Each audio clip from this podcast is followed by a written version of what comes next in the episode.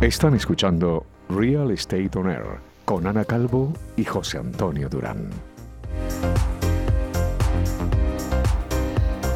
Hola a todos, comenzamos un nuevo programa de Real Estate On Air, tu inmobiliaria en la radio, para informaros de primera mano de todo lo que está sucediendo en estos momentos en el mundo inmobiliario. Buenos días, José Antonio. Buenos días, Ana. ¿Qué tal estás? Muy bien. Bien, Tú- eh, Ayer bien otra vez, ¿no? Muy bien otra vez. Ya sé sí, que... sí, bueno, hago lo que puedo. Tampoco entre negocio y negocio, entre que sí, hay que negociación y negociación siempre hay que divertirse. Hay un que poco, ¿no? divertirse, di que sí, di Así que, que, sí. nada, pues estamos aquí otra vez otro viernes dispuestos a hacer un programón, como Tu siempre. primer ¿no? programa, y hoy nos espera un programa súper interesante.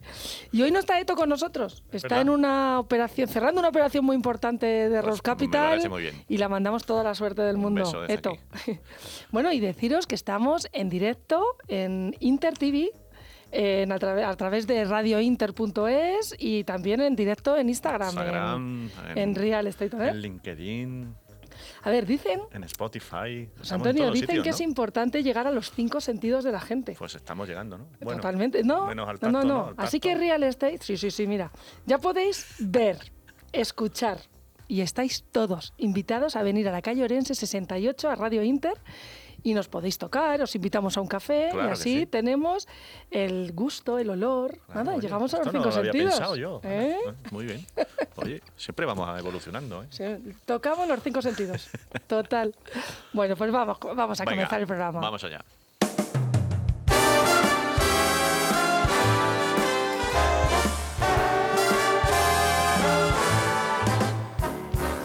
Bueno, pues hoy el inmueble singular de la semana que os traigo a todos es la puesta a la venta del ático más caro y exclusivo de España. Ya, ya empezamos. Ya empezamos, Ya ¿eh? empezamos. Bueno, pues está en Barcelona, en la esquina de Paseo de Gracia 111 con la Avenida Diagonal. Forma parte del primer complejo de residencias de la compañía hotelera Mandarín Oriental en España. Eh, ocupa la última planta, la número 20, de un edificio de 75 metros de altura, con una vista panorámica de la ciudad y cuenta con una superficie de 700 metros cuadrados. Me Está temo bien, lo ¿eh? peor, ¿eh? Bueno, este piso no tiene finalizada su distribución ni su obra, ya que quieren que se haga al gusto de su propietario. Se trata de un penthouse único en Europa. Sus paredes son de cristal, donde se divisa toda la ciudad y con unas vistas impresionantes al mar Mediterráneo. ¿Qué, qué, qué planta has dicho que es? La 20. La si planta son 20. de cristal, a ver qué Bueno, qué ahí, ¿no? bonito. Bueno, os pondremos en la, en la web la foto y vais, vamos, vais a alucinar de Se lo pueden bonito que poner es. los cristales opacos, supongo. Sí, sí, de, de esto que das a un, a un botón y se ponen opacos. Fenomenal. El edificio tiene un club residencial, cuenta con gimnasio, spa, piscina, terraza, jardines privados y el edificio cuenta con un equipo de 25 personas que Mm. dan el servicio a todo el complejo como si se tratase de vivir en un hotel. Oye, me estás poniendo bien esto, ¿eh? Bueno, ahora llega lo interesante. Pues, ni idea. Este espectacular ático de 700 metros ha salido a la venta a 30.000 euros metro cuadrado. Hombre, está bien, ¿no? Aproximadamente, con los 700 metros, 21 millones de euros. 21 milloncitos. Pues nada, ya saben nuestros oyentes. Espectacular, pero madre Si mía. tienes 21 milloncitos que te sobren, te puedes 21 comprar un- millones. El ático más exclusivo de Europa, ya lo es. sabes.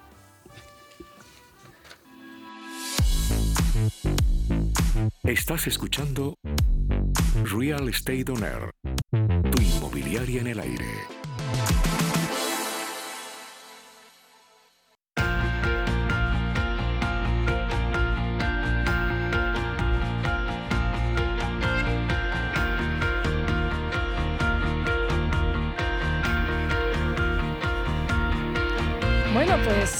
Hoy tenemos con nosotros a Eduardo Abadía de la EF, de la Asociación Española de Franquiciadores. Buenos días, Eduardo. Hola, ¿qué hay? Buenos días, Qué placer tenerte aquí, ¿no sabes? Un privilegio, la verdad es que sí. Total, no sabes Eduardo, qué sí. alegría tenerte aquí. Es mutua, es mutua, es mutua y gracias por vuestras palabras que son muy generosas. Ah, Te tenemos mucho cariño, son muchos años. Siglos diría yo casi. Y madre mía, es un libro. Este señor es un libro abierto, todo lo que sabe. Bueno, pues para quien no te conozca, que mira que me extraña que no te conozca alguien, voy a hacer una breve introducción de quién es Eduardo, Eduardo Abadía. Nacido en San Sebastián, licenciado en Derecho y posee un máster en Gestión de Empresas. Inició su carrera profesional en Bafer como jefe de Administración, Ventas y de Personal. Posteriormente trabajó en Kraft como gerente de créditos y de personal y más tarde se incorporó a Alguera eh, Main Nichols, eh, compañía de logística donde fue director de desarrollo de franquicias. Ahí empezaste con las franquicias. En 1996 comenzó su etapa profesional como director gerente de la Asociación Española de Franquiciadores, AEF, cargo que ocupa en la actualidad como director ejecutivo. Es un reconocido experto en temas de franquicia internacional, asistiendo a los, a los principales salones de franquicias del mundo, responsabilizándose de la participación de las enseñas españolas. Fundador de la Federación Iberoamericana de Franquicias, FIAF, representante de la franquicia española la Federación Europea de la Franquicia, EF, y del Consejo Mundial de la Franquicia, World Franchise Council. ahí queda eso. Ahí queda. Eh, no, no. Te he dicho que hoy tenemos aquí, vamos, a un experto, experto, experto. y aquí sigue, a pie de cañón, cada día aprendiendo nuevas cosas, como bien nos decías, ¿verdad, Eduardo? Bueno. Es así, es así. Yo creo que, cada día eh, lo, bueno que tiene este, este trabajo es que tienes que tener muchísima humildad y que cada día que te levantas tienes que aprender, y es verdad. Mm y para mí es un lujo poderlo hacer. Total, total. Bueno, pues para empezar, Eduardo, cuéntanos cuál es la función principal de la Asociación Española de Franquiciadores. Bueno, si te digo cuál es la función de hoy con respecto a la hace 25 años, no tiene nada que ver, como te puedes imaginar, ¿eh? y que cómo ha evolucionado la situación. Pero bueno, vamos a circunscribirnos al momento actual. Creo que como cualquier asociación es defender al sistema, en este caso al sistema de franquicias, eh, desde el punto de vista de la formación, desde que la gente lo conozca en las universidades, que lo conozca en las instituciones públicas y privadas, en los colegios, en los másters y sobre todo en el día a día, que es lo que realmente hace que el sistema de franquicias, que no deja de ser una forma de distribución comercial, pues tenga su verdadero peso en su sitio, ¿no? y en su sitio. Muy bien. ¿Y, cuántas, cuántas franquicias lleváis actualmente, más o menos? Eh, nosotros tenemos eh, socios asociados, quieres decir. Nosotros asociados tenemos 170 marcas, pero yo ahí destacaría como todo que lo más importante es el porcentaje en facturación, ¿no? de lo que realmente facturan. ¿no? no es tan importante a veces los indicadores. Yo creo que todos los indicadores son importantes. Habría que haber indicadores por sectores, indicadores por, por notoriedad, por ciudades, por provincias. Bueno, tienes aquí un estudio eh, impresionante y qué es lo que nosotros intentamos hacer. Y nosotros estamos en cerca de un 60% de facturación del sector. Son las grandes marcas, pero sobre todo a los que más podemos ayudar es a los que empiezan. Muy bien. Eso es fundamental, sí. ¿Cuál es la situación, Eduardo, ahora de la franquicia? Después de toda la pandemia donde hemos estado, pues, es algo que ya eh, estamos... Fíjate, pero ¿dónde está ahora el mundo de la franquicia? Bueno, pues eh, adaptándose al mercado, ¿no? Como, como tiene que ser. Lleva 30 años, 50 años haciendo lo mismo. Yo por lo menos mm, estoy reconocido que el sistema franquicias, eh, uno de sus grandes retos es eh, adaptarse a cada caso y evidentemente durante esos dos últimos años pues nos hemos tenido que encontrar una situación que no, que no ha sido fácil, muy dura, muy desagradable, que ha costado muchísima gente. ¿eh? Y aquí quiero aprovechar pues una vez más pues para mandar un cariñoso abrazo a todos que nosotros de alguna manera otros hemos perdido a alguien en, este, en este evento eh, y tenemos que dar gracias a Dios que estamos aquí. Entonces, eh, adaptándose fundamentalmente al mercado. ¿no? Es decir, ten en cuenta que nosotros en el sector de franquicias hay 42 sectores, con lo cual cada sector lo ha pasado de una manera distinta y nosotros desde en ese mismo momento que empezó el 9 de marzo, eh, nos pusimos en contacto para que veáis un poco cuál ha sido el papel, sí, Juana y José Antonio, un poco lo que hemos hecho, ¿no? porque no había otra cosa que hacer, no sé si lo hemos hecho bien o mal, creo que lo hemos acertado, sobre todo de cara al servicio al sector. ¿no? Eh, nos informamos de cómo estaban los sectores, eh, hicimos una especie de un update diario y semanal, un report semanal donde trasladamos la información al Ministerio de Industria, Comercio y Turismo, que es el nuestro, con la ministra Luis Maroto, que es un poco la, ministra de cabecera de, de nuestro al ministerio donde nosotros corresponde, nos, corresponde estar. Y durante por cerca de pues 30 eh, semanas estuvimos informándoles de eh, puntualmente una vez a la semana lo que había a su vez con el Instituto de Crédito Oficial, eh, que es el que financiaba, el que daba dinero a las entidades financieras que luego apoyaban a las marcas, ¿no? y a los franquiciadores y a los franquiciados. Eh, teníamos un convenio anteriormente, nunca hubiéramos pensado que lo íbamos a utilizar de esa manera. ¿no?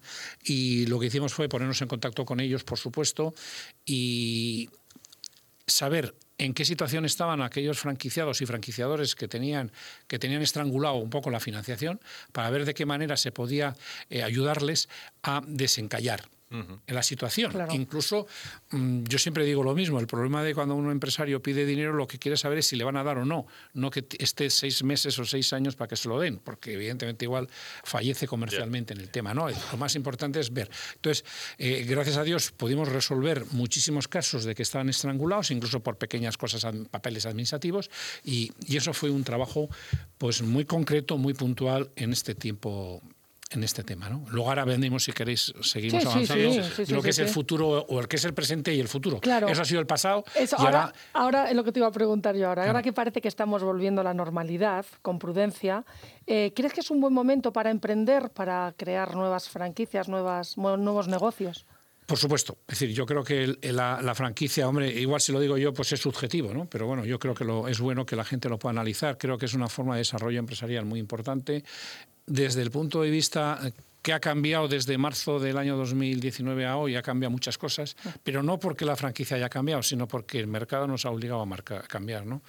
Eh, reformar, ¿no? Por ejemplo, eh, sectores de hostelería, restauración, pues la hostelería la pasa muy mal, restauración no tanto aunque la han pasado mal, evidentemente, y lo siguen pasando mal, porque hay que decirlo, eh, pero se van adaptando. ¿no? Entonces, eh, estas empresas de takeaway, los delivery, lo que han hecho los eh, Macauto, por ejemplo, una marca como es McDonald's, que, bueno, que en un momento determinado, conceptos que ya existían, y que han acelerado su puesta en marcha a la hora de ponerse en el mercado. ¿no?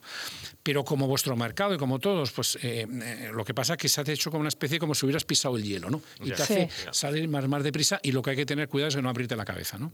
Es decir, yo creo que eso es un buen momento. Eh, ¿Por qué? Por varias razones. Primero, porque hay dinero en el mercado. Segundo, porque hay candidatos muy cualificados, o hay muy cualificados porque vienen de, amortizaciones de puestos de trabajo en organizaciones donde han estado al frente de Sí, han sido directivos, con, una con lo cual tienen muy claro lo que es una cuenta de resultados, lo que han tenido que defender, lo que han tenido que apoyar, con lo cual eso sube el nivel de exigencia al franquiciador y luego porque evidentemente eh, el, sistema de franquicia es una de las cosas que tiene es adaptarse al mercado en cada momento. ¿no? Estamos hablando de digitalización, estamos hablando de venta online, estamos hablando de muchas cosas que luego hablaremos, me imagino, en el transcurso de la, de, la, de, la, de, la, entrevista, que no es el objetivo, pero es el instrumento para ponerse. Yo creo que hay que compatibilizar una cosa con otra. No, no todo es válido, no todo es tal, pero sí que es verdad que hay que estar. ¿no? El tema de digitalización, bueno, pues si usted, usted hoy no tiene un teléfono, por ejemplo, por decirlo de forma muy llana, pues ya me contará qué hace usted en casa. es. más, yo creo que a veces se te olvida la cartera, pero es mejor no olvidarte la cartera que no el teléfono, porque las tarjetas las llevas. Las llevas ahí. Entonces,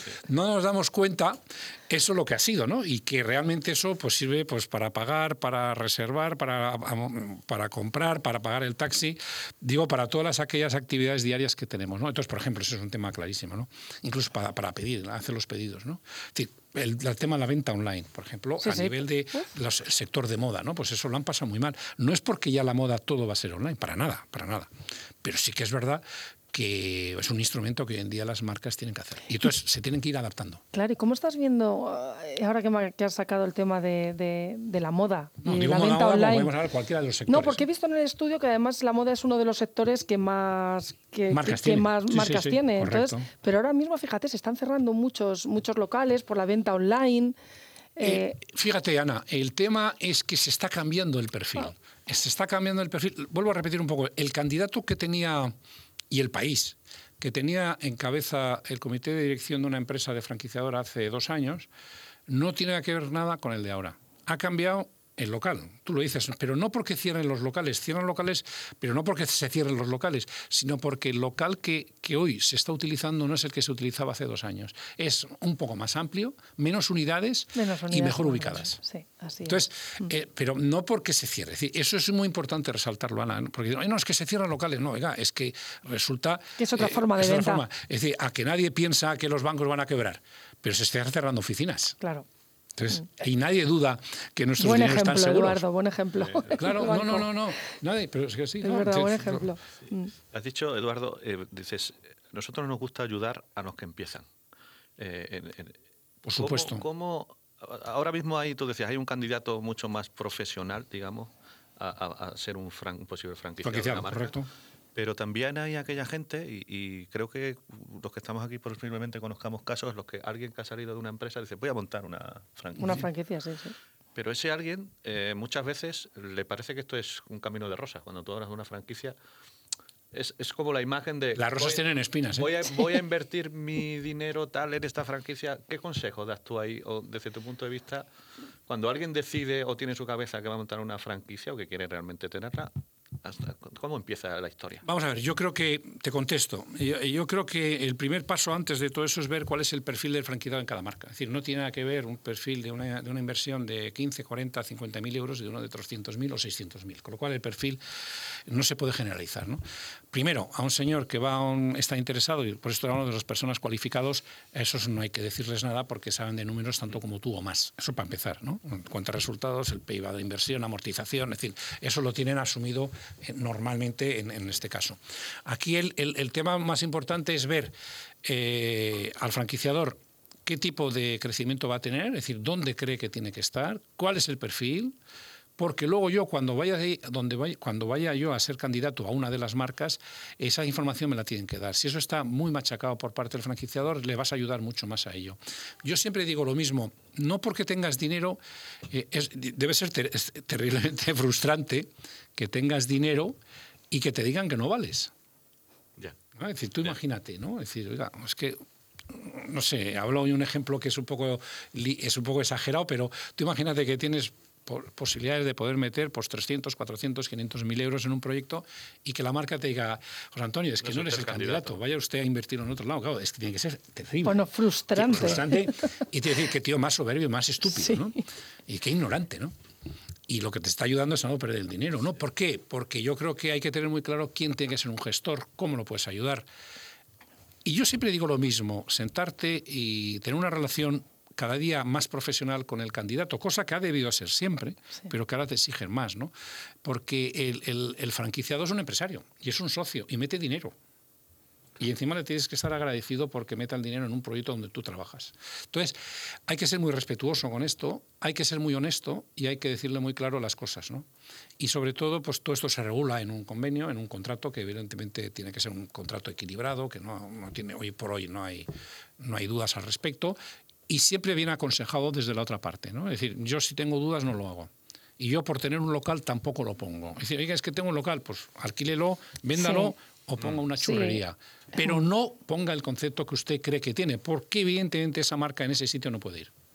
Sí, luego además el perfil de un franquiciado tiene que ser alguien que, que quiera emprender, que quiera abrir, porque muchas veces hay personas que, como tú bien has dicho, tienen dinero y dicen, ah, pues mira, monta aquí una franquicia, pero es que es una empresa, al final... Ya, pero mm, fíjate, Ana, ha cambiado también incluso eso, porque normalmente hay marcas, pero hay que decirlo. Sí, sí. Es decir, hay marcas que hasta eso se ha adaptado, ¿no? Es decir, hay, franquicias que en un momento determinado eh, tienes que estar al frente del negocio, porque con cualquier negocio tienes que estar al frente.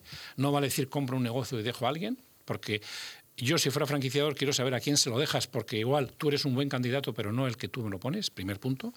Segundo punto, tengo dinero, pero no quiero trabajar. Fantástico. Me parece que las dos cosas son fantásticas. Tener dinero es fantástico y no tener que trabajar es más fantástico. Lo que no quiero es perder más dinero. Entonces pongo a alguien que me gestione mi negocio, incluso la central, con un un coste de royalty, un tal, tú estás informado y al final, como si fuera un accionista en un, consejo de administración. Entonces, yo creo que eso el sistema de franquicias lo tiene, que no lo puede tener todo el mundo. ¿no? Entonces, yo creo que eso es, un, es, es, ser muy honesto con el sitio y la posición que tú vas a tener. Porque esto no es una. Yo siempre digo lo mismo, no es una moda. A mí, cuando dicen la franquicia está de moda, me pongo bastante nervioso, ¿no? Porque no es moda, porque la moda pasa. Esto es un proyecto donde tú pones dinero, donde tú crees en el proyecto y que tú al día siguiente de haber firmado el contrato estás como loco para llevarte tu camiseta, es decir, tu marca, por, todo todos los sitios y ganar dinero, que es lo que, el objetivo final que tiene que tener. Muy bien. y ahora, eh, ya una vez que eliges la franquicia, ¿qué ciudades son las más demandadas ahora mismo en España, para ahora mismo, actualmente, para abrir una nueva, una nueva franquicia, una nueva marca? Bueno, depende. ¿eh? y, no es, y, no es, una contestación gallega, sino depende. ¿no? Yo creo que va a depender mucho, sobre todo, el nivel de, Primero, el nivel de desarrollo de la marca en cada provincia. ¿no? Eso en primer lugar. Pero nos sorprenderían marcas donde están en provincias que igual a veces no, no pensan. ¿no? Y luego el número de población. Porque no es lógico que en una población pequeña vayas a, abrir marcas de bueno con, que necesiten, por ejemplo, y tú lo sabes mejor que nadie, locales muy grandes, porque luego al final no es cuestión de hacer excursiones a la provincia para ir al sitio, sino que realmente eso es un tema, perdón, que hay que valorar. ¿no? Entonces, hombre, va a depender mucho de la inversión, va a depender mucho de tipo de local, que va muy de la mano, lógicamente, ¿no? Y de la población y del nivel, del nivel de de riqueza de la zona. ¿no? Antes había unos indicadores, no quiero hacer propaganda de nadie, donde tú ibas a una provincia y decías, bueno, si está fulano de tal hay que estar. Pues eso resulta que ahora no hay que estar. quién es. ¿Eh? No vamos a decir, se dice el, esto, ¿no? el pecado, pero no el pecador. Entonces, ¿no? Pero mm, ya no es un criterio. Sí. Yo, yo siempre digo lo mismo, me acuerdo que cuando era joven, hace mucho, me decían, mira, la carrera de futuro es o registrador de la propiedad o notario o casarte con una señora o un señor que tenga mucho dinero. Cosa que, bueno, es razonable. En aquello hace 30 años, como digo, la televisión en blanco y negro pues está muy bien. Hoy los notarios están casi sin trabajo. Fíjate tú, después de haberte tirado no sé cuántos años haciendo unas oposiciones, que te diga que, te, que estás como una... que estás a verlas venir. Es verdad. Toda la ¿eh? distancia. Entonces, yo creo que en eso, y volviendo ya con seriedad al tema, me parece que hay que vivir el día a día y hay que tener muy claro que hoy en día la sociedad está cambiando mucho. No sé si hablaremos de consumidor, pero el consumidor ha cambiado una barbaridad, la exigencia del cliente una barbaridad y la forma de trabajar también, ¿no? Hmm. Es cierto. ¿Y qué sectores son los que están encabezando las franquicias en, España ahora mismo? Mira, ahora mismo, eh, eh, bueno, los de siempre, es decir, realmente están muy, están muy concentrados en, por ejemplo, el, el sector textil y moda, por un lado, el tema de la restauración, en todas las, diversas, en todas las diversas categorías que tienen, el sector servicios, pero bueno, eh, lógicamente están todo lo que es la belleza, todos los que son de reparación de automóviles, cosa que, es curioso, pero eso es así, porque, pero fíjate, pero ¿por qué este caso? Y este caso te viene porque lo, tengo muy reciente, ¿no? Hay grandísimas marcas de, reparación y cambios de aceite, cambios de tal, pero es que el servicio que te dan son espectaculares. Es decir, ya no te quedes, es que me pone o me cambian el aceite. Bueno, es que cambiar el aceite hoy en día en coches, eso era antiguo, ahora ya es distinto, ¿no? igual no te lo cambian, te enchufan ahí algo, un enchufe y te van. Y vas en una moto y te sales, mientras te lo hacen, te vas en una moto, una tal, y cuando vuelves te dejas la moto y coges el coche, cosa que evidentemente ahí está, ¿no? Y entonces, en el tiempo de, de pandemia que hemos pasado, pues lógicamente este tipo de servicios ha crecido mucho, ¿no? Y además con unas moderno, que es un poco lo que hace la tal, ¿no? Esto es uno. El tema de belleza es otro. El tema de de, ocio y, de, y, de, por ejemplo, de mantenimiento de forma física es otro, ¿no? ¿Por qué? Porque hoy en día eh, a todos nos gusta vivir bien y estar sanos y hacer deporte y tal, con lo cual, lógicamente, va muy, de, muy, muy relativo a la persona, ¿no? En este aspecto. Y luego, pues, eh, por ejemplo, otro sector, que no me quiero olvidar ninguno, son 42, ¿eh? pero, vamos, es que lo estás clavando porque es lo que me están pidiendo a mí, lo que me están demandando los locales. Claro, Y, oye, Centros de estética, gimnasio... Claro, no ves, claro. Y luego, es que hay que estar en el día a día. no hay que ser muy listo, hay que estar en la calle. En la calle, en la calle. Es que hay lo que es la, la, mejor universidad que hay, ¿no? Y luego los trasteros. Yo me acuerdo que me veía a mi abuelo que padre descanse los trasteros. Oiga, un trastero. Y es que ahora un trastero es casi después del móvil lo que necesitas, porque las casas son pequeñas, tienes que guardar no sé cuántas cosas. ¿Os dais cuenta, por ejemplo, que existen trasteros? Y bueno, y no quiero hacer ninguna propaganda de socios que son míos, pero no voy a decir el nombre. Pero el tema es como concepto, ¿no? Es decir, sectores que están creciendo por supuesto, el tema de pues, yogurterías, todo este tipo de cosas, porque al final a todos nos gusta eh, vida dulce y tal. Y, por supuesto, el tema de restauración en cualquiera de las fases, ¿no? porque sobre todo España es un país que absorbe perfectamente tipo de culturas gastronómicas, aunque somos el mejor país del mundo a nivel gastronómico, por lo menos yo lo digo y lo mantengo, es verdad que somos capaces de absorber muchísimos eh, conceptos de, restauración. Eduardo, y a nivel operativo, cuando una marca decide, después del desarrollo de su marca, decide franquiciar, ¿cuál, es el proceso y cómo, cómo intervenís vosotros ahí también? ¿Cómo ayudáis también a alguien que tiene una marca a, lanzar su franquicia. Yo le digo que normalmente si me viene, vamos a ver, aquí hay que distinguir dos cosas. Una marca que esté consolidada en el mercado en sistema tradicional y que en un momento determinado quiere abrir una línea de franquicias dentro de la marca, que es una posibilidad.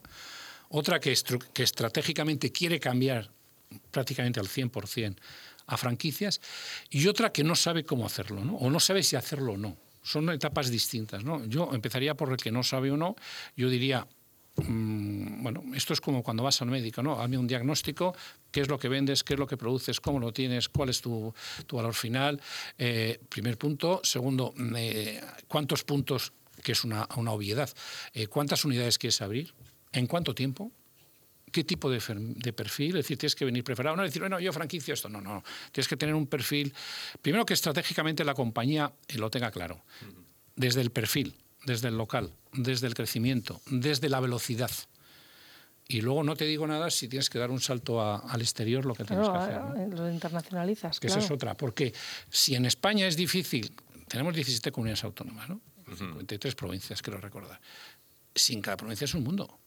Es decir, tú, eh, es que un vale aquí no vale allí. Claro, no te vale allí, o, no te vale, o la propia cultura de la gente de allí lo tiene, ¿no? Por ejemplo, hay provincias que tú vas todos los días, años, yo no, yo desgraciadamente vengo de un sitio que comía todos los días en mi casa y he estado 30 años sin comer en mi casa. ¿Por qué? es un contraste total, ¿no?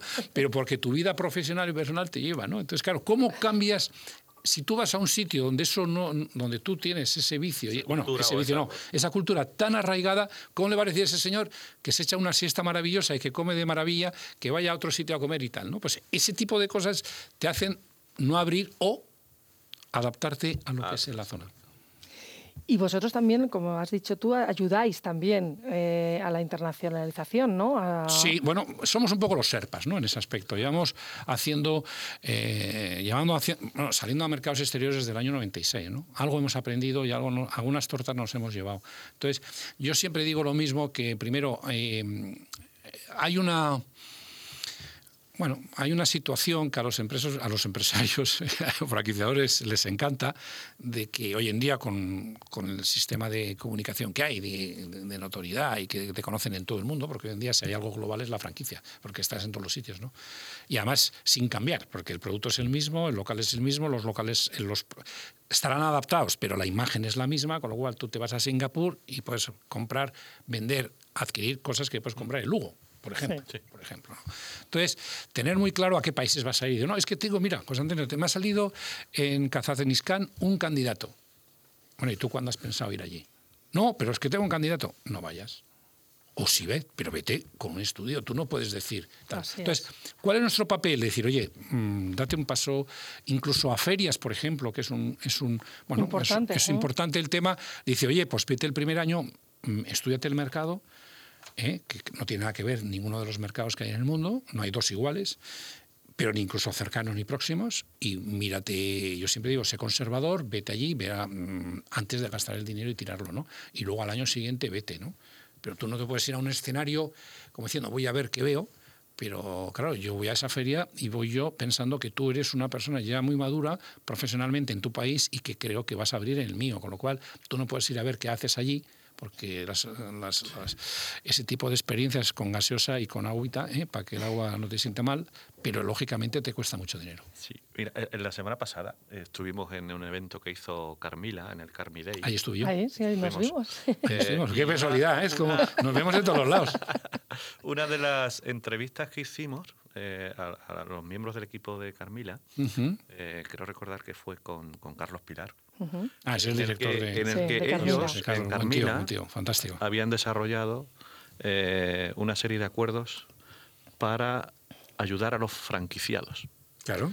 Eh, ¿Tú crees que esta, esta práctica no creo que no es habitual? ¿O esto lo tienes en, la cabeza de que hay propietarios que pueden ayudar de alguna manera a, franquiciados a desarrollar? Si es propietario de la marca. No, digo, propietarios de, locales o, grandes propietarios, porque a nosotros nos llamó la atención esta iniciativa que había tomado Carmila, ¿no? de ayudar al franquiciado. Lo que pasa es que ellos tienen muchísima experiencia y son unos líderes en el mercado en el tema de distribución alimentaria muy grande, ¿no? Vienen con el grupo Carrefour y con toda la experiencia que tienen, ¿no? Y, bueno, mm, yo no, no conozco realmente eso, pero bueno, las marcas franquiciadoras sí que tienen que apoyar al franquiciado, porque no es que decir, oye, ayudo al franquiciado, es que es tu socio y te está pagando. Es decir, yo creo que a tu socio lo que tienes que hacer es transmitirle nuevos productos, nuevos servicios, nuevas fórmulas para que él te haga un éxito, porque el éxito de él es tu éxito. Eso es, una obviedad. Eso es una obviedad. Y luego, por ejemplo, yo que sigo mucho por redes sociales y por todo los temas, yo les acabo de felicitar a, al presidente aquí en España, eh, este, al presidente, ahora no me acuerdo del nombre, no me venía el nombre, no me acuerdo el nombre. Eh, eh, no, Christoph, no, no, no, me viene Christoph porque es un tipo, no, no, no. El presidente, de, el presidente, que es un tío estupendo y tal. Sebastián. De Sebastián, Sebastián, eso, no es Sebastián, Sebastián. Entonces, por ejemplo, y que me perdone si me está escuchando, pero bueno, lo tengo totalmente identificado, pero le tengo que felicitar porque han, habrá, lo habéis visto en noticias que han han llevado a sus, a sus centros farmacias. Sí, sí, sí. Sí, lo están haciendo Clínicas dentales también. ¿Eh? es decir, fíjate, eso es un tema que es como decir, una franquicia de, bueno, como una, una, farmacia es lo que es, pero yo creo que yo les he felicitado porque luego el tema de, del tema de la farmacia me parece un punto un punto comercial muy interesante. Sí, todas estas actividades que tú mencionabas antes, mira, eh, gimnasio, farmacia, eh, centros de estética. Centros de estética. Al final, todo esto, todas estas actividades también están aterrizando en los centros comerciales, porque es un nicho que ahora mismo se está demandando mucho por generar por, por, por, la gente, por el público, y que hasta ahora no habían tenido cabida o no, se había ¿eh? querido. Claro, cambia mucho. Es decir, que el tema, hemos pasado de estar en calle, a pie de calle, a estar en centros comerciales, a no querer ir al centro comercial, y resulta que al final el centro comercial es de los sitios más seguros que ha habido. Sí, sin ninguna duda. Curiosamente, es decir, y eso hay que decirlo, ¿no? Es decir, y curiosamente, bueno, pues eh, al final, mira, eh, yo en cuanto al tema de que luego tocaremos, me imagino, el tema del consumidor y el cliente final, es muy sabio y es el que marca. Tú ya puedes ser el mejor del mundo, pero si tu local no se llena, morirás de éxito, pero bueno, estás. Cuéntanos, Eduardo, el consumidor final. Es que es verdad, tienes razón. Al final es el que mueve todo, es el que elige el mercado. Ayer había, y, y contestaba a un gran presidente de una compañía potentísima sobre el tema de que hay el nuevo cliente. Y, él decía que no hay nuevo cliente, y estoy totalmente de acuerdo, no hay un nuevo cliente. El cliente es el mismo. Lo que pasa es que el cliente cambia. Cambia. No cambia el cliente. Es cliente cambia, no es que haya clientes distintos. Hay unas prioridades que todos teníamos antes del 9 de marzo y ahora tienes distintas. Yo, yo siempre digo lo mismo, si haces una encuesta ah, en la calle y preguntas en, una, en cualquiera de los locales y en cualquiera de los servicios, dinos cuatro o cinco cosas que a ti te ayudan a ir a un local. Yo creo que no te hubieran contestado ninguno hace dos años el tema de sanidad o de seguridad. Claro. como seguridad, sanidad, ¿qué es esto? Son sucios, son tan... Jamás. Hoy en día... Es verdad. Es que es así. Hoy en día algo tan importante como eso es vital. Ahora es vital, es, es vital. Pero, y sobre todo, pero ya no hacerlo, que lógicamente lo hacemos, ¿no? Todos llevamos nuestras cremas, nuestros tal, no sé, yo por todos los lados. Antes llevas, el móvil y la crema, pues bueno, el, gel, ¿no? Que además eh, ahora hay marcas buenísimas que te sacan unos geles que son como colonias de estas de lujo. no sé si es colonia o gel. Se te queda la cara así de, bueno, me he equivocado, hoy no me, he echado el gel en vez de la colonia, ¿no? Pero, pero, pero sí que es verdad que, que eso es muy importante, ¿no? Y sobre todo cómo te sientes. Es decir, te sientes en seguridad, pero luego te sientes en comodidad, no tanto como el producto. Es decir, bueno, experiencia. experiencia del cliente, lo llama la gente, el, le ponen el, latinajo este de experience of customer. Mm, el tema es cómo te sientes tú de cómodo en un sitio. Porque el hecho de comer, no comer, el tomarte una cerveza, digo una cerveza, lo que sea, o un vino, un gin tónico, lo que tú quieras, es importante, sí, siempre y cuando tú te sientas cómodo, si no estás tenso y no te tomas ni agua. Pero yo creo que aquí el, cliente, los clientes nos hemos convertido en más exigentes de lo que éramos, creo. ¿no? Es que el cliente tiene que ser exigente. Pero que yo creo, que, todo esto nos ha llevado a, un nivel de exigencia muy grande. Claro, claro, claro, ni lo dudes. Ni lo, por el tiempo que tú pasas en una tienda, en un restaurante, bueno, en unos espacios comerciales, cada vez lo haces como más eh, tuyo y, eres más exigente a la hora de gastarlo y dónde gastarlo, ¿no? Mira, yo os voy a comentar una anécdota que yo siempre tiro de anécdotas porque son buenísimas y no por nada, sino porque dicen mucho de lo que hay, ¿no? Yo estaba un día cenando en un restaurante, no voy a decir el nombre, por supuesto, no lo haré nunca, eh, de un nivel medio alto importante y estaba con un agente internacional de México, eso sí que lo puedo decir, era un agente de México, muy, en fin, nivel, era un compromiso de trabajo y fuimos allí a cenar y, era un señor con su mujer y su cuñada, ¿no? Y la mujer y la cuñada en un momento determinado se quedaron sin batería. Lógicamente porque estaban en México, que tenían que hablar con su hija, con en fin, lo que fuera. Y me preguntó, oye Eduardo, ¿dónde puedo cargar el, el móvil? Y yo, mm, y no podía hacer nada. El, y me dice el responsable del local, no, espere, déjemelo que se lo llevo a la cocina. Y yo dije, ¿cómo? A la cocina del móvil de la señora. Sí. Y se lo llevo. ¿no? Entonces, y con eso termino un poco el tema, ¿no? Es, un es decir, la mujer era, era, primero, dejar un móvil a una persona que sea un cocinero, con todo el respeto al cocinero y, agradecido al cocinero porque si no se hubiera quedado sin batería, eso es lo primero. Pero algo falla. Ojo, en, un ticket medio de igual de 100 euros. ¿eh? Ah, no es de 8 son Los detalles, son los detalles Son estos detalles que cuesta poner un cargador. Que, se que fidelizan o no. Pero, es, pero es que yo, por ejemplo, si a mí me pasa eso, yo lo vi en Londres, ahora que vas me han dicho que un pajarito que te vas a Londres. Eh, yo, yo he comido con el en un, en, un espacio abierto, eh, cerrado, pero bueno, abierto de lo que es la sala, con el cocinero, porque era cuestión, nosotros comemos siempre más tarde, se han sentado a comer a lo mío, y no tengo ningún problema. Eh, había, había sillones donde tú podías trabajar, había zonas donde tú podías ir con tu pareja o tú solo a leer un libro, estar trabajando. Es decir, mesa de trabajo, sillón cómodo para tomarte una copa, pero en todos los sitios había cargadores. Y esto hace, pues ahora cuatro años, cinco años, ¿no? y me quedé, no me quedé, no me quedé con el nombre del local, me quedé con los servicios. Claro. sí, sí, con, con, el, pues esta es la evolución normal. Sí, sí, importante. sí, sí, sí. Sí, sí, jo, qué interesante, Eduardo, qué interesante. Estaríamos aquí hablando. Bueno, de todas maneras, vamos a pasar a las noticias y tú estamos aquí, seguimos contigo. Que no, no, lo que me digáis, yo estoy aquí hasta la ¿eh? no, no tengo ningún problema. Pues venga, vamos a pasar a la sección de noticias. Estás escuchando Real Estate On tu inmobiliaria en el aire.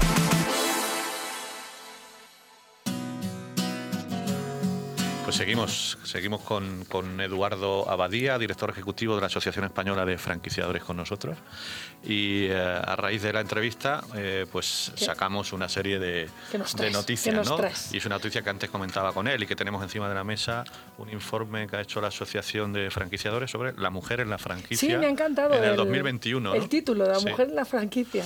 Entonces, una de las conclusiones de este estudio, y corrígeme Eduardo si, si digo algo que no, que no es concorde a, acorde a lo que habéis hecho, un 32,54% del total de franquiciados en España son mujeres.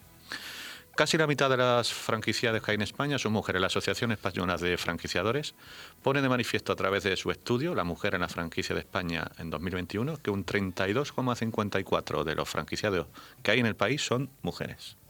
Exactamente 18.884 mujeres franquiciadas. Claro, quieren, tener sus puestos importantes de las empresas. Sí, el estudio elaborado con la colaboración, colaboración del Banco Sabadell pone de relieve que de las 1.320 empresas estudiadas, solo 891 dicen tener mujeres en mandos de dirección. Se estima que de los 6.722 directivos que habría en total, solo habría representatividad de 2.247 mujeres, que es lo que significa un 33,33% aun con la notoriedad que está tomando la mujer también en todos los ámbitos eh, de nuestra vida cotidiana empresarial, todavía aquí hay mucho recorrido por hacer, ¿no, Eduardo? En, cuanto a... Vamos a ver, yo voy a empezar un poco por el principio. Yo creo que este estudio eh, se ha hecho fundamentalmente, es un estudio profesional, ¿eh? para nada hay que dar ningún otro tomatiz que no sea profesional, y yo creo que que era injusto que no se le valorara a las directivas y consejeras de las compañías en su valor, ¿no? Yo creo que, bueno, mi presidenta es, es, mujer, lo cual tampoco tengo, pero bueno, evidentemente eh, pensamos de la misma manera y tenemos que ayudar. Entonces, yo creo que era muy importante que el mercado supiera, pero no por reivindicar más, sino porque es, Una, es un picture, es una foto en un momento determinado de cuál es. Y lo que hay que hacer, lógicamente, es como digo yo, no es que hay que hacerlo todos los años, sino que hay que dejar dos o tres años y ver cómo evoluciona el mercado. Y eso nos irá diciendo eh, la profesionalidad de las mismas. Hay muchísimas señoras mujeres al frente de presidentes de consejos de administración, directoras generales, y bajando escalafones desde directoras de expansión, directoras de marketing, directoras de, ferias, de, de, despachos jurídicos, abogadas al frente de despachos, eh, abogadas o, profesionales, mujeres como eres tú, Ana, en, un sector como es el inmobiliario. Entonces, lo hemos querido hacer porque yo creo que había un desconocimiento. Yo creo que era un tema que a mí me enorgullece porque yo siempre digo lo mismo, yo estoy todo el día con, con, con directivas, alguna vez con consejeras y con directoras generales. ¿no? Entonces, eh, y es una maravilla, una maravilla porque aprendes un montón. Entonces, claro, es decir, yo creo que era un estudio profesional lo que quiero acabar, ¿no? Serio, y lo que hay que hacer es ver si esta situación evoluciona y en qué sectores evoluciona más, ¿no? Sí, yo, punto. yo, que llevo un montón de años en, en, el sector inmobiliario, yo cuando empecé, que era era de hombres totalmente, o sea, éramos muy pocas mujeres. Y además, pero es que se notaba como los hombres directivos que seguían, yo, la evolución que, que, lleva la mujer en este sector y en todos, la verdad es que está siendo, está siendo positiva porque era, era necesario, pero tampoco en plan reivindicativo, es que tiene que haber un equilibrio, un equilibrio. Yo el otro día fui ahí, es verdad, yo siempre me gusta acotar anécdotas, estuve el otro día que me invitó la presidenta de la Asociación de Mujeres y Directivas de, eh, y directivas y empresarias y me metí en la sala, miré alrededor y le dije a la señora que estaba al lado, creo que me he equivocado de sala. en plan de broma, ¿no? Sí, sí, sí. Y tal. Y dije, no, qué bien, qué gusto, ¿no? Y estaba, estaba dando unos premios y tal. Y, ahí estuve, ¿no? Es decir, yo creo que al final es un tema ya muy superado y que yo creo que al final eh, es verdad lo que tú decías, Ana, pero bueno, el mundo evoluciona, evoluciona la gente evoluciona, ¿no? y yo creo que esto es un fruto de un punto de inflexión y un punto de avance para seguir avanzando, ir conociendo lo que es y para nada hacerlo de una manera u otra. A mí me da igual que sea hombre que mujer, lo importante es que sea profesional eh, y que tenga capacidad de crecer y hacer de crecimiento y punto. mira, por, concluir con este tema, eh, la presencia de las mujeres en el sector de la franquicia destaca sobre todo en, la belleza y estética. Según el informe, según el estudio, el número de mujeres franquiciadas en ese ámbito es de un 14,35%.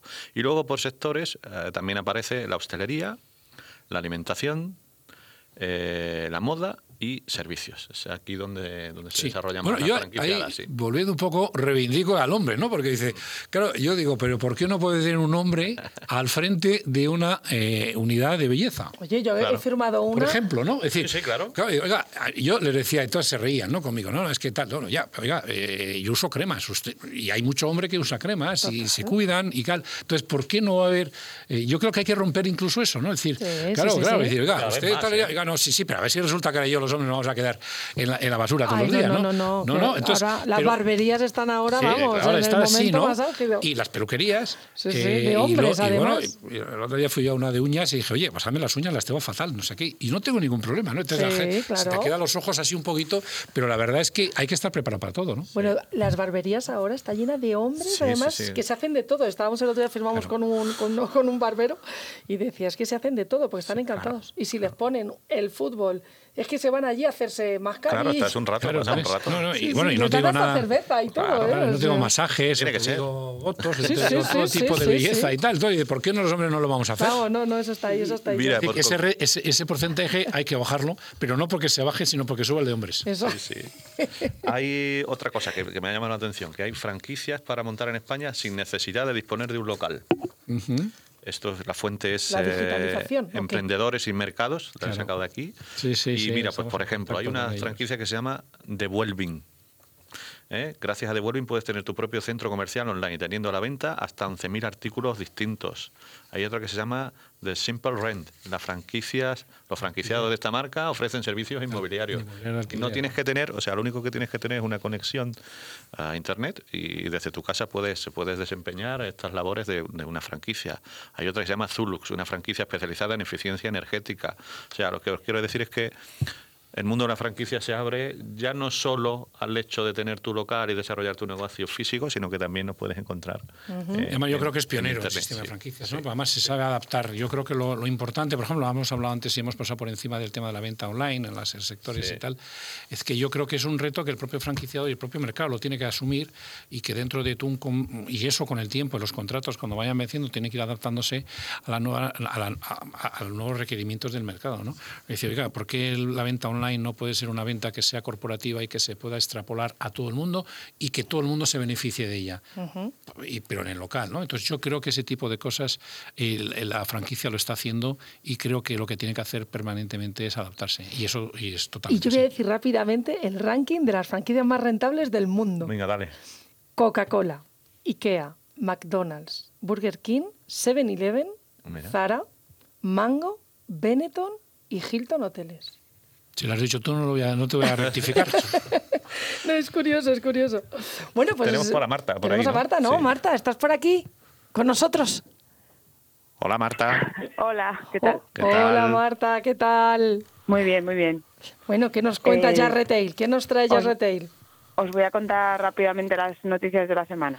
¿Os acordáis de que el otro día hablábamos del Gran Premio del Retail de Unibail Rodanco? Sí. ¿Os acordáis? Pues bien, la compañía ya ha anunciado el ganador. Se trata de Tropic Fill. Ah. Es una marca de moda con diseños de alta tecnología que permiten un uso versátil y una mayor duración de las prendas. Ah, Apuestan por la sostenibilidad de los materiales y la responsabilidad medioambiental.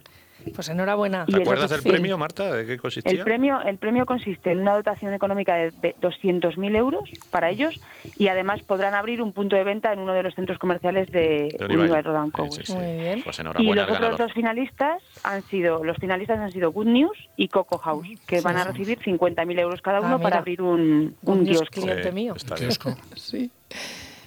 ¿Qué más Así nos traes? ¿Qué más? ¿Qué os traigo otra noticia que justo la comentaba Eduardo hace unos minutos. Ha sido la referente a la firma entre Carmila y TSL, consultores para potenciar la incorporación de farmacias a la oferta comercial de sustento. ¿Has visto? Nos hemos adelantado, ¿eh? A ti. Hemos hecho un spoiler. Ya se ha oído, sí. bueno, os voy a ampliar un poquito más. TSL Consultores ofrece asesoría y gestión para apoyar a los profesionales a la hora de iniciar los trámites, para adquirir e inaugurar una farmacia, que no siempre es fácil. Y de esta manera la, consultoría eh, gestiona de la mano de la inmobiliaria la apertura de farmacias en varios de los centros de Carmila. O sea que todos ganan. Muy bien, muy bien. Y bueno, eh, otra noticia. El fondo portugués Square AM ha adquirido Project Sun. Se trata de una cartera de 10 supermercados, ocho de los cuales están operados por el grupo Carrefour, que están ubicados en Madrid y Andalucía. Y se trata de la primera compra del fondo en España. Los supermercados estaban operados por Supersol, pero desde la venta a Carrefour, como sabéis, ocho de ellos habían sido transformados y adecuados a la imagen de la compañía francesa y otros dos habían sido traspasados a Caslepe. Ajá. Muy bien. Muy bien, muy bien. Muy bien. Y pues bueno, para terminar, una, una de cadenas en pleno crecimiento que sé que te gusta, Nana. Sí, a ver, cuéntame. Siguiendo con su plan de expansión impulsado con el fin de las restricciones, Panzer Organic Coffee, una enseñada del grupo Restalia, reforzará su crecimiento durante los últimos meses de este 2021. Estamos y con también ellos. durante 2022. Estamos ya con ellos. Ya me he adelantado. Así me gusta. Oye, Marta, he visto... Perdóname, perdóname. No, no, no, os iba, os iba a decir las ciudades donde tienen especial foco. Es Madrid, Sevilla, Málaga, también en Comunidad Valenciana varias ciudades y Barcelona. Muy, bien. Muy bien, Marta, pues muchísimas gracias. De nada. Venga, pues nos vemos el viernes que viene. Hasta el viernes. Gracias a Yarreteil. Adiós. Adiós. Pasamos a Ferte Demanda. Rose Capital Real Estate nos trae los siguientes locales. Velázquez 60, 78 metros cuadrados, ideal para cualquier tipo de negocio sin salida de humos. Goya 83, con una superficie de 234 metros, local muy diáfano, interesante para cualquier actividad, incluso restauración sin salida de humos. Conde de Peñalver 31, 250 metros cuadrados con salida de humos y terraza. Hot Sale de Rose Capital, Marqués de Urquijo 21, 250 metros en una sola planta. La propiedad da nueve meses de carencia para ayudar a los inquilinos a montar su negocio. O'Donnell 40, 90 metros cuadrados planta calle, fachada cristalada y con salida de humos. Doctor Castelo 23, 300 metros cuadrados, local diáfano, perfecto para negocios de, hostelería sin salida de humos. Orense 10, 70 metros cuadrados, planta calle y 35 entre planta, fachada acristalada, paso de gente y mucha visibilidad. Rose Capital comercializa dos locales en una de las calles con más futuro comercial de Madrid. Conde de Peñalver 30, 390 metros cuadrados distribuidos en dos plantas. Princesa 12, 80 metros cuadrados en una de las zonas más con más potencial de Madrid, rodeado de hoteles y paso de gente. Conde de Romanones 10, zona con mucho potencial en pleno centro de Madrid. No esperes más y llámanos al 911 92 70 80.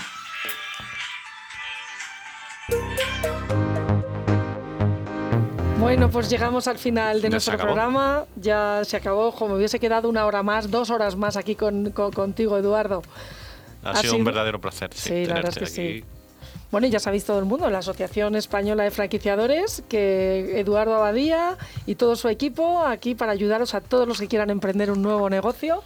En las mejores manos. Eduardo, ¿cómo pueden contactar con vosotros? Bueno, lo pueden ver en nuestras redes sociales. La página web nuestra es franquiciadores.com. Estamos en redes sociales, en, bueno, en Twitter, Facebook, Telegram, eh, YouTube. Eh, podéis meterlo en todos, los, en todos los canales. Telegram ha sido el último que hemos incorporado. Y nos podéis seguir, hacer las consultas y bueno, encantadísimos de poderos atender a aquellas dudas que puedan ser. Pues muchísimas gracias, Eduardo. y muchísimas gracias a todos los oyentes, que cada vez somos más. Muchísimas gracias a todos. Hasta el viernes. Adiós.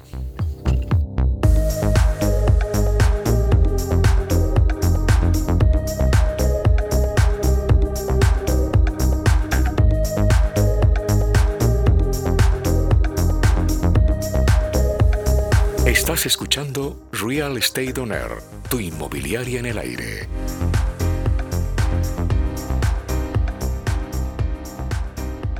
Radio Inter, tu gran compañía.